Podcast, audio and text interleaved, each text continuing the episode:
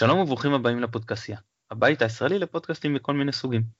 ושוב אנחנו בפודקאסט שלנו נובחים בירוק, פרק מספר 32, פודקאסט לאוהדי מכבי חיפה. איתי הערב כרגיל עמית פרלה, עמית, מה שלומך? היי, מועדים לשמחה. חגים מוזמנים לששון, לצערנו ניר הופמן לא יקליט איתנו היום, מאחורי הקלעים כרגיל נותן לנו תמיכה טכנית אה, שלום סיונוב. אני מתן גילאור, בואו נצא לדרך, אנחנו נעשה את זה טיפה יותר אה, קצר היום, בכל זאת אה, אנחנו פה בחג ושבת והכל, אז אנחנו נקל עליכם שתספיקו לשמוע אותנו בזמן קצר ונחזור במלוא המרץ בשבוע הבא.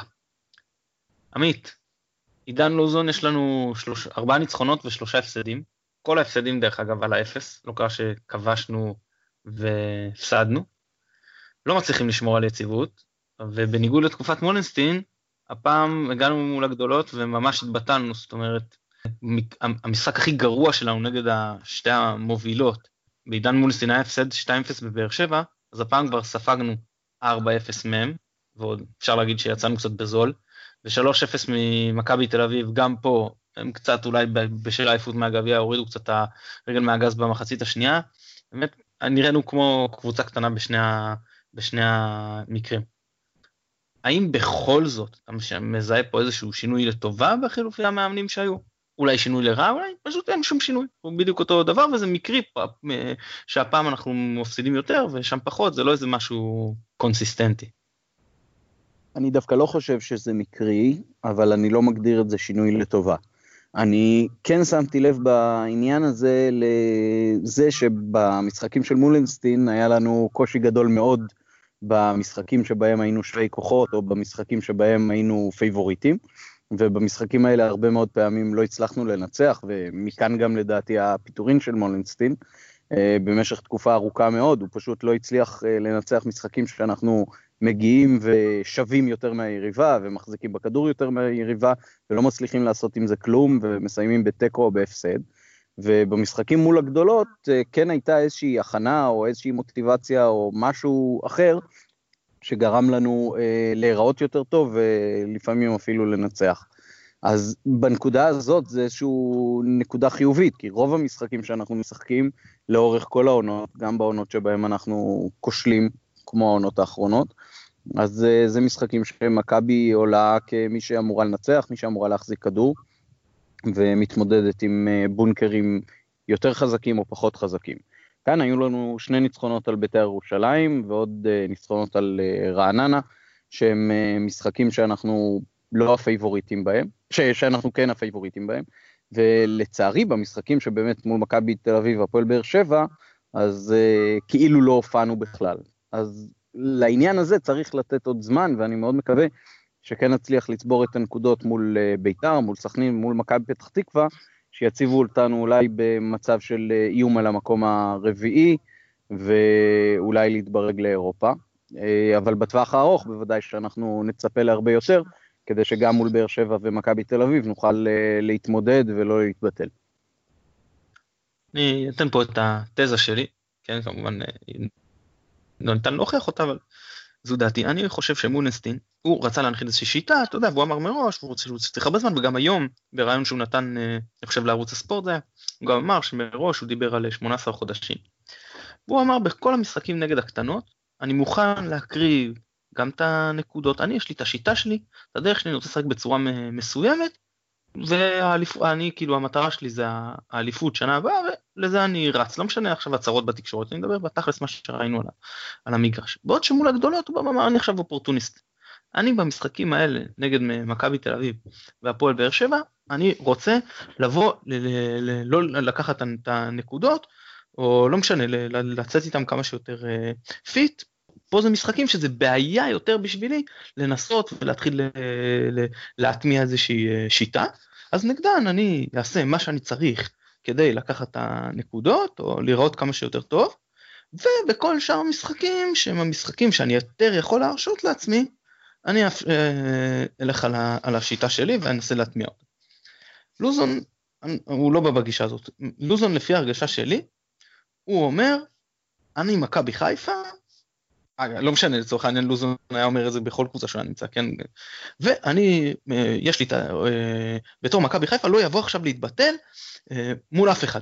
גם זה מכבי תל גם זה הפועל באר שבע, אני עולה בדרך שלי, בשיטה שלי, בלחץ הגבוה שאני רוצה לעשות, לא משנה מול מי אני משחק, אם מבחינתי הקשרים צריכים לעזור בצדדים אז הם יעצרו בצדדים ולא משנה מי האמצע של היריבה, בקיצור, הוא עולה בצורה הזאת של אני היוזם, אני הדומיננט, ותשמע, כשאתה מגיע מול קבוצות שגם זאת הגישה שלהם, ומאוד מאוד נוח להם לשחק מול קבוצות שבאות בגישה הזו, והם יותר מוכשרים ממך והם יותר טובים ממך, והם בפורמה, והם באומנטום, שאצלם הכל מתחבר והן רצות, רצות לאליפות, אז uh, בסופו של דבר אתה uh, תחטוף דווקא במשחקים האלה, ובאמת מול הקטנות תוכל uh, טיפה להיראות יותר uh, טוב. זו דעתי לעניין הזה. אז אני אומר שכאילו, כן כן, בוא. תדע. הסת, הסתכלות מאוד מעניינת, לא חשבתי על זה, ואם זה ככה באמת, אז uh, אני יותר מתחבר לגישה של לוזון. אני כן חושב שאם אנחנו נצבור שניים, שלושה, שישה ניצחונות מול קבוצות יותר קטנות, ואז נגיע מול מכבי תל אביב, אז גם נהיה עם הרבה יותר ביטחון עצמי לעשות את הדברים כמו שצריך, וגם אה, נוכל אה, כתוצאה מהביטחון העצמי הזה לפעול על פי שיטה שממילא מתפקדת לנו בכל יתר המשחקים, עד אותו שלב שבו נהיה מיומנים מספיק לעשות את זה וגם להשיג נקודות מולם. יכול להיות, תראה, שפיגל היה בגישה הזו כמו של אה, לוזון, וזה עבד עונה אחת מצוין, ובשאר זה לא ממש עבד.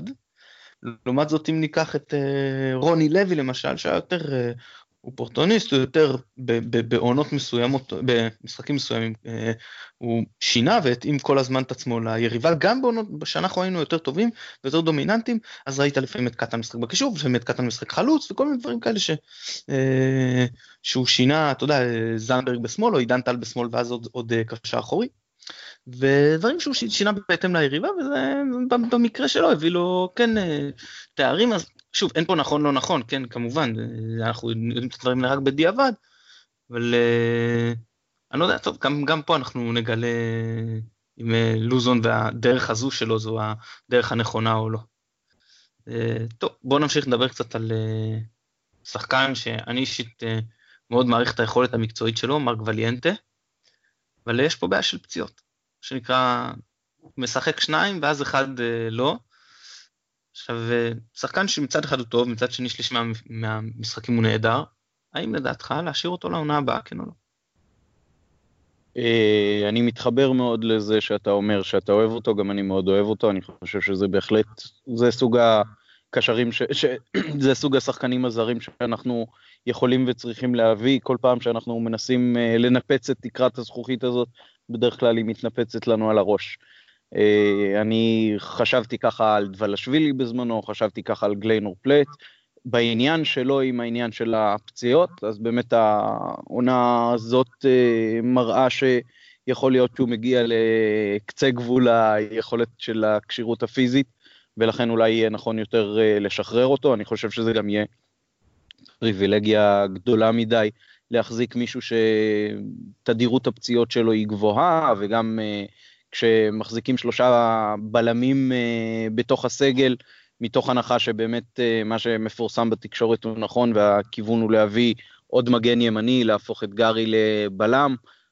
אי אפשר uh, לשפוך את כל עמדות הזרים על, uh, על העמדה של הבלם, uh, ולכן אני חושב שיהיה נכון יותר uh, לשחרר אותו, בהנחה ש... לא מצליחים להיפטר מהחוזה של איולפסן. אה, הוא לא הזר הראשון המקצועית שהייתי משחרר פה, אבל אה, אם באמת הוא לא כל הזמן עומד לשירות הקבוצה, אז אה, יכול להיות שהוא צריך לעמוד לרשותה של קבוצה אחרת. זו גם דעתי אגב, בלי קשר ליולפסון. אני חושבת, מאוד מעריך את uh, וליאנטה, אני חושב שהוא באמת שחקן מצוין, ולמרות שיש פה איזושהי מגבלה פיזית, היכולת שלו כבלם להניע כדור ברמה מאוד מאוד אה, גבוהה, שאנחנו רואים איך שאר הבלמים שלנו, אם זה דקל קנן או אולמר יולפסון, מאבדים אה, כדורים ברמה של אתה כמעט, אה, זאת אומרת, נותן מצב מאוד מסוכן ליריב כמעט כל משחק, אז אתה באמת לומד להעריך את השחקן הזה, אבל לנוכח זה שהוא נהדר כל כך הרבה, פשוט אי אפשר להסתמך על זה, ולכן הייתי מנסה למצוא לו קבוצה אחרת, או אני אפילו לא בטוח, אולי החוזה שלו נגמר ואז הוא צריך לשחרר אותו, אבל אני לא, לא ממש זוכר למען האמת. נעבור לשחקן הבא. תחילת העונה, דיברנו על אלירן עטר, היינו שלושתנו, אתה, ניר ואנוכי, תמימי דעים שאלירן עטר יש לו מקום במכבי, הוא שחקן מאוד מוכשר, הוא שחקן ש... שיוצר, מה שבאמת חסר לנו מאוד בקבוצה. אבל בעת האחרונה יש פה קצת היכולת שלו חלשה, אז אני רוצה, ואני רואה הרבה אוהדי מכבי שמאוד מתעסקים בסיפור הזה של לירן עטר, יותר מכל שחקן אחר בכל הפורומים שאני ניגש אליהם. ואז אני רוצה לחזור לשאלה הזאת מתחילת העונה ולשאול אותך, אלירן עטר, להשאיר במכבי או לא להשאיר במכבי? כל עוד אה, אין לנו מספיק ישראלים בטופ כמו אלירן עטר, אני חושב שצריך להשאיר אותו. זה נכון שגם הוא קצת נפצע יותר ממה שאפשר לצפות, וגם uh, הוא יוצר עוד בעיות, כי יש בעיה לספסל אותו, והאופי שלו הוא לא הכי נוח וכולי, אבל uh, בכל זאת, מבחינת uh, כמות ישראלים בכירים, אתה פחות מוגבל. ושעה שאין לך הרבה מאוד ישראלים בכירים אחרים שאתה יכול לשים עליהם יד, אז אני חושב שצריך להשאיר אותו בסגל. אה, ולאורך העונה, ככל שמצליחים להפיק ממנו, אז שיהיה, שיהיה שחקן הרכב, וככל שלא מצליחים לה, להפיק ממנו, אז צריך uh, למצוא לו מקום על הספסל, או לנסות למכור אותו, אבל כעמדת בסיס הייתי משאיר אותו. אני חושב שזה היה נכון להשאיר אותו כשהיו הצעות יחסית כנראה גבוהות עליו מכיוון מכבי תל אביב בתחילת או אמצע העונה, אבל uh, כל עוד אין לנו הרבה מאוד ישראלים בכירים uh, אחרים, אז uh, הוא צריך להישאר. אני הייתי בדעה הזו, ואני מודה שאתה יצטרך לשכנע אותי אחרת. גם האופי, היחס שלו, לפחות לפי מה שאני שומע, כלפי שחקנים אחרים, בעיקר צעירים, ובעיקר מקצועית, מה שעושה על המגרש, הוא ממש תוקע לנו את המשחק ברמה שאני חושב שנזכו לעל תועלתו, אז לא הייתי משאיר, למרות שאני מבין שבמכבי תל אביב והפועל באר שבע, הוא ישפר אותם, אני חושב שהוא שם הרבה יותר יתאים, שם הוא הרבה יותר יתכופף לתנאים של המערכת, מערכת רצה, אתה יודע, כשאתה לא נדרש במערכת, שהם יכולים להסתדר בלעדיך, אז אתה מתכופף לתנאים, וכשאתה מרגיש כאילו אתה איזה יהלום גדול, אז מן הסתם אתה מצפה שהמערכת אה, תתכופף בשבילך. אז אה, למרות שאני מבין שהוא יכול להיות להם כאיזה רב, אני כן הייתי בסופו של דבר אה, משחרר אותו.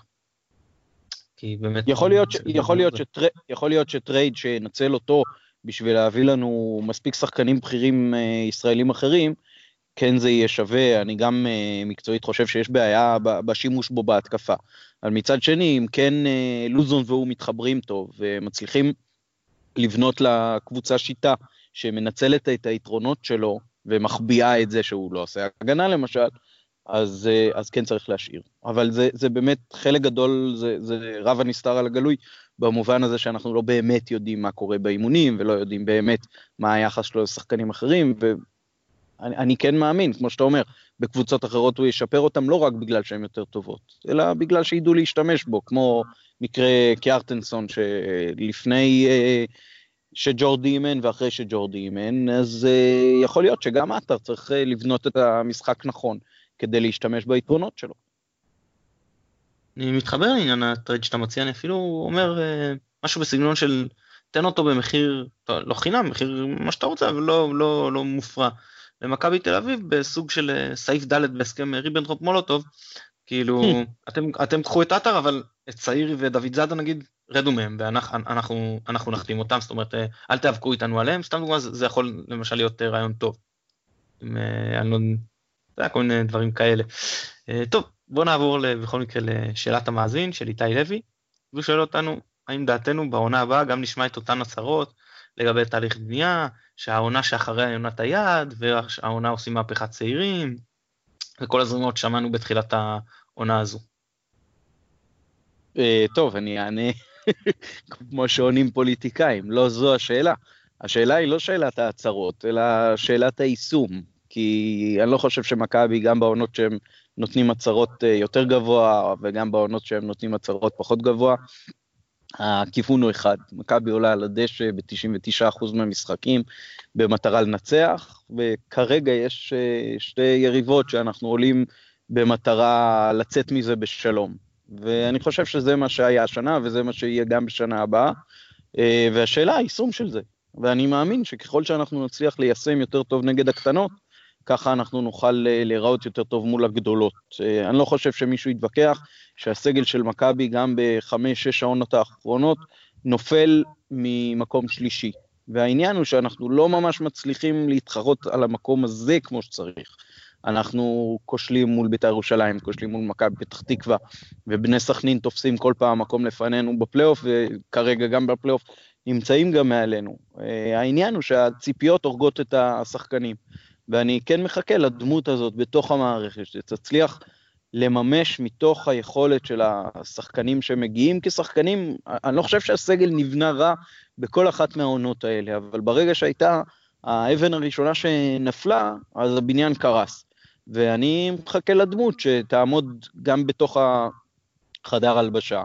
ותגיד, חבר'ה, אנחנו מכבי חיפה, אנחנו עולים לנצח, וגם ברגע שהניצחון הזה בא, אז ככל שיש יותר כאלה, אז, אז אתה בונה לעצמך את הביטחון, אתה עושה את הדברים באופן יותר משוחרר, אתה נהנה יותר מהמשחק, חדר ההלבשה מתגבש, זה דברים שהם כולם שלובים אלה, אלה באלה. ואני לא חושב שמה שחשוב זה הצהרות בתחילת העונה. מכבי חיפה מכוונת גבוה, מישהו יכול להגיד, אנחנו הולכים עכשיו לעונה פיננסית. זאת העונה הזאת הייתה העונה עם הכי הרבה סבלנות שאני זוכר ממכבי בשלושים שנים שאני הולך לאצטדיונים. באמת, באו מולנסטין, עשה חרא של תוצאות, אה, גם בהתחלה, כשהיו תוצאות קצת יותר טובות, היה חוסר יציבות. מה, ניצחת בבית 1-0 בפועל תל אביב, הפסדת 1-0 בסכנין, הוא קיבל סבלנות בלי סוף. אבל הסבלנות הזאת נגמרה בדרבי, ולדעתי בצדק. יכול להיות ש...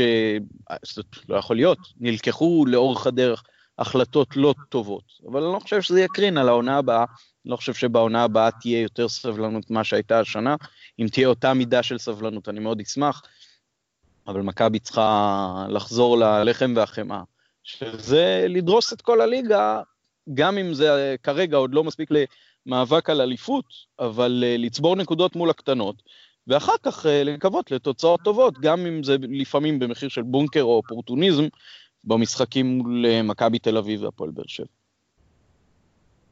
טוב, אני, כל מה שדיברת עכשיו זה, זה באמת שווה התייחסות בצורה הרבה יותר אה, נרחבת, אולי בסוף העונה הזו, בתחילת העונה הבאה אנחנו או לקראת הסוף ניגע בזה, אבל אני, אני כן אנסה להתייחס לשאלה הספציפית, להתמקד, אז אני אומר, מכבי, ניקח את העונות הפחות טובות האלה, החמש שקדמו.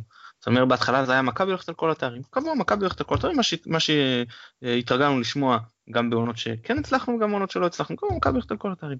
לאט לאט ראינו שזה לא מה שהולך על כל התארים, ואז בעונה של אה, רוני לוי, פתאום זה היה אירופה.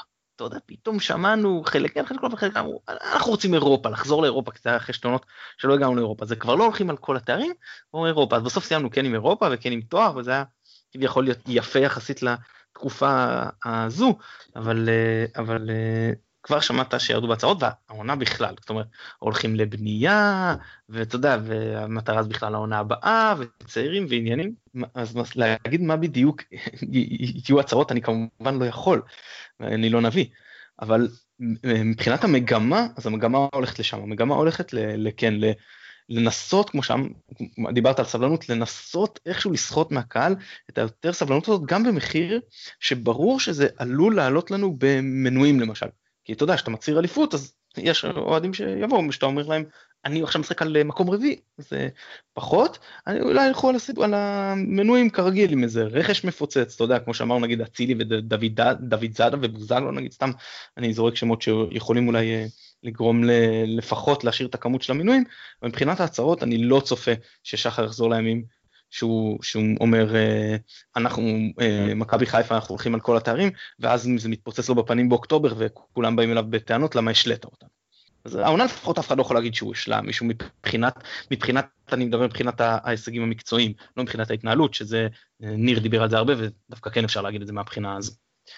טוב בוא נעבור לדבר uh, על המשחק uh, שיש לנו ביום שבת נגד uh, סכנין אז במשחק הקודם הם פשוט במחצית השנייה פירקו לנו את האמצע טיילו שם, משם ניצחו את המשחק. במשחקים האחרונים אנחנו כן פותחים עם שלישיית קישור, לכאורה בעלי אה, אוריינטציה הגנתית, אבל שניים מהם כל הזמן בורחים לצדדים, בדרך כלל אלושי אה, ימינה וואצק שמאלה, הם נשארים באמצע, יניב בריק לבד זה באמת בלי לזלזל בו, אבל אני חושב שזה קצת גדול עליו. ולקראת המשחק בשבת, איך אנחנו שוב פותרים את הבעיה של האמצע, איך אנחנו עוצרים את זה שסכנין שוב יעשו לנו שם טיילת עם נסאר ועם ז'ורג'יניו, אתה יודע, שבדיוק שם השחקנים המסוכנים שלהם. אפילו מוגרבי יוכל להיכנס לאמצע. תראה, אני חושב שמתחילת העונה יש לנו בעיה מאוד קשה במשחק האגפים. זאת אומרת, מגן שמאלי טוב אין לנו מתחילת העונה, מגן ימני טוב יש לנו מתחילת העונה, אבל הוא צריך לחפות גם על הרבה מאוד אחרים, גם בהגנה וגם בקישור, ולפעמים גם בחלק הקדמי, שלא מספיק תורמים למשחק. אני חושב שהמגן השמאלי למשל זאת עמדת הרכש הראשונה שאותה אני הייתי מחזק, ולצערי כבר עונה לפני שטוואטחה עזב, אז ידעו בדיוק שזאת העמדה שאנחנו צריכים למלא אותה, ובמשך שנתיים שלוש לא מצאו תחליף לטוואטחה לצערי הרב. אה, אני חושב שזה חלק גדול מאוד מהכשל גם במשחק ההגנתי וגם במשחק ההתקפי שלנו לאורך העונה. אה, לוזון כן ידע להתמודד במשחקים האחרונים מול קבוצות שמשחקות אה, יותר אחורה מאיתנו, ואני מקווה שהוא יצליח לעשות את זה גם מול סכנין. אני כן חושב שאם אנחנו נהיה מספיק מאיימים ביצירת מצבים התקפיים, אז יש לנו סיכוי גבוה יותר אה, לא להיות מוטרדים מדי ממי ישלוט באמצע במהלך המשחק, וכן נממש את היתרון שלנו אה, על הדשא, אני מקווה שזה יקרה גם השבת. טוב, אני אה, חושב, קודם כל, שמביאים קצת יותר מדי אה, עזרה לצדדים, גם התקפית וגם הגנתית. זאת אומרת, ברור שאתה רוצה להביא עזרה כמה שיותר בכל מקום, אבל מן הסתם שאי אפשר לעשות את זה כל הזמן, ואתה צריך בסופו של דבר לבחור את הרעל שלך. אז אה, גרי למשל, אני חושב, כמו כל שחקן מדי פעם גם אותו עוברים, וגם הוא יכול מדי פעם לאבד את השחקן שלו, וזה קורה פחות. ולהביא כל הזמן עזרה בשבילו, וככה להפקיר את האמצע, אני חושב שזה די מיותר. גם בנדה, הוא בהגנה יותר טוב מסן מנחם, ואפשר להשאיר לו להתמודד עם שחקנים אחד על אחד, מן הסתם שאתה לא רוצה לשים אותו בחיסרון מספרי, אבל אחד על אחד לא נורא, לא בשביל זה שוב להפקיר את, ה, את האמצע, בעיקר תלוי כמובן מי השחקן שמשחק מולו, אבל הרבה פעמים אנחנו נותנים לשחקנים הדומיננטיים באמצע, פה נתנו לגולה, במשחק האחרון לגולסה, אלברמן ובניון לשחק באמצע לבד על בריק בחלק מהזמן, וזה היה פשוט אה, בדיחה, ואף אחד לא יכול לצפות ממנו להתמודד עם זה. ואני אישית הייתי גם חושב על שילוב של אה, נטע לביא עם אה, איתן ולבלום. אני חושב שזה שני בולדוגים באמצע, זאת אומרת הם לא גרזנים, אתה יודע, טבעיים, אבל זה שניים שיהיו, אני חושב, דומיננטיים באמצע, והייתי כן מנסה את השילוב הזה. זהו, אמרנו שהיום יהיה קצר, שדי עמדנו בזה, לעומת הפעמים הקודמות, אז בואו נעבור לשלב ההימורים. יום שבת, שש בערב, אצטדיון אבירן, מכבי נגד סכנין. אזכיר שבשני המשחקים הקודמים הפסדנו להם 1-0 בחוץ ו-2-1 בבית. תוצאה. טוב, אני מחליף את ניר הופמן, וגם לאור התוצאה האחרונה שלהם, 3-0 ירוק. טוב, אני אה, קצת אה, פחות אופטימי ממך, אבל אני כן חושב שנמשיך את הנדנדה הזאת של עידן אוזון, זאת אומרת שאני חושב שכן ננצח, זה יהיה 1-0 לדעתי. זהו, אנחנו אה, נאחל לכם חג שמח. אני אודה עמית, שהיה לי ממש כיף איתו, תודה עמית. תודה, גם היה כיף איתך. ותודה לשלום סיונוב שנותן לנו תמיכה טכנית מאחורי הקלעים. אני מתן גילאור, תודה רבה שהאזנתם, ביי ביי.